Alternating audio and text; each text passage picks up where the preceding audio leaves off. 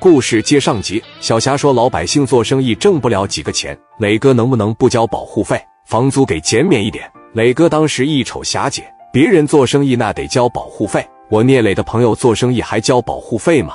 谁敢跟我要保护费？我给杨九打个电话，他和房东关系不错，咱们一起上李沧区，让大姨看看那房子，看好了直接交钱装修，咱就干。我这也带钱来的，看好了咱就干呗。小霞，这要是钱不够，你帮大姨接济着点。小霞说：“你放心吧。”磊哥拿了电话，当时打给小九了。我听小涛说，你跟李沧区我那游戏厅隔壁沈岩关系不错啊，能说上话吧？是啊，我俩关系挺好的。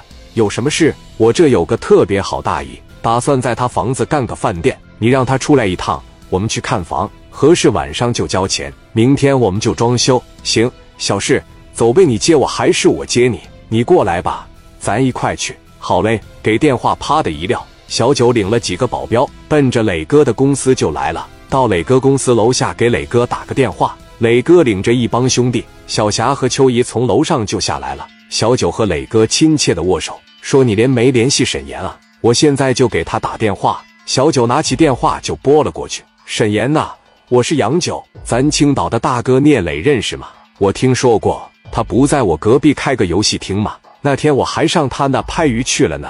怎么的了？他有个大姨想租你家房子，我们现在马上就往你那去。”沈岩带着五六个小孩就去了他家的门房。过了二十分钟，磊哥这几台奥迪一百。刷刷就到了沈岩旁边，那哥们蒋昌浩说：“这几台奥迪车就是聂磊吗？”沈岩回答：“谁知道呢？我早就听闻聂磊小伙狂，奥迪车上装着警报，我估摸着应该就是他。我也听说聂磊挺狂，这两年挺大，但是咱还真没见过真人。”磊哥戴着眼镜从车里边出来了，兄弟们和小霞、秋怡也出来了。杨九和沈岩一握手，然后杨九就介绍：“沈岩，我给你介绍一下。”这个是聂磊市南区的沈岩，啪的一点头，你好，哥们，你好。磊哥一看，你好，哥们，一握手。沈岩说，在道上早就听说过聂磊，最近这两年挺大，一直听说过人，但没见过，这回总算是见着了，果真是一表人才。磊哥当时一瞅就知道沈岩是典型的小地头蛇。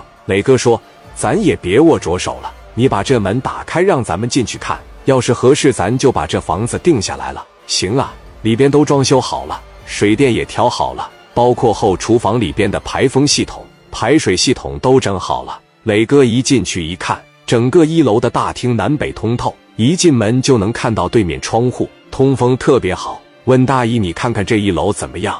大姨当时一瞅，这都装修好了，那真是太好了，我这又省下了，真干净，进来我就直接能干呗。沈岩到实在说：“大姨，厨房我都给你整好了。”都是现成的水电，你这不又省下了？沈岩面上说的挺好的，其实就是一个笑里藏刀的人。